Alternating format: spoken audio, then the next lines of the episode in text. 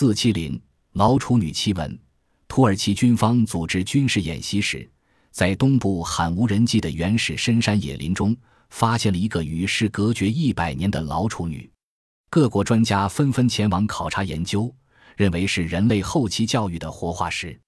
这个老处女叫贝茜露，仍能听懂和说出少数土耳其东部方言。据她回忆，在她五岁时，家乡发生了一次强烈地震，父母同时去世，只剩下她一个人和一群幸存的绵羊。羊群把她用羊奶喂大，并时时保护着她。当演习部队发现时，她正赤身裸体与羊群玩耍。